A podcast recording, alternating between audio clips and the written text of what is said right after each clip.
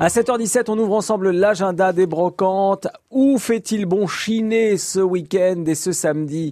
C'est vrai que demain, il y a beaucoup, beaucoup de rendez-vous euh, de, brocanteurs, de vide-greniers, de bourses, de salons de collection, de chineurs. Mais ce samedi, aussi dans Paris, vous avez une euh, brocante dans le 6e arrondissement. Vous avez une autre qui est un vide-grenier dans le 9e du côté de la rue de Maubeuge. Une brocante rue des Morillons, euh, métro convention dans, le 15e. Si on file en Seine-et-Marne, vous avez un vide-grenier à ne pas manquer à Champeau.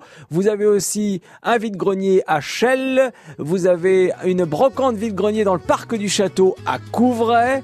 En Essonne, les puces de Montlhéry sont à ne pas manquer au champ de foire, boulevard du Téméraire. À Voalan, vous avez une brocante pour les petits, enfin dédiée aux, aux, jouets, à la puériculture, aux vêtements pour les enfants de 0 jusqu'à 16 ans. 16 ans en général, c'est des grands enfants. Parce que moi, je mets du 16 ans, par exemple. C'est pour vous dire.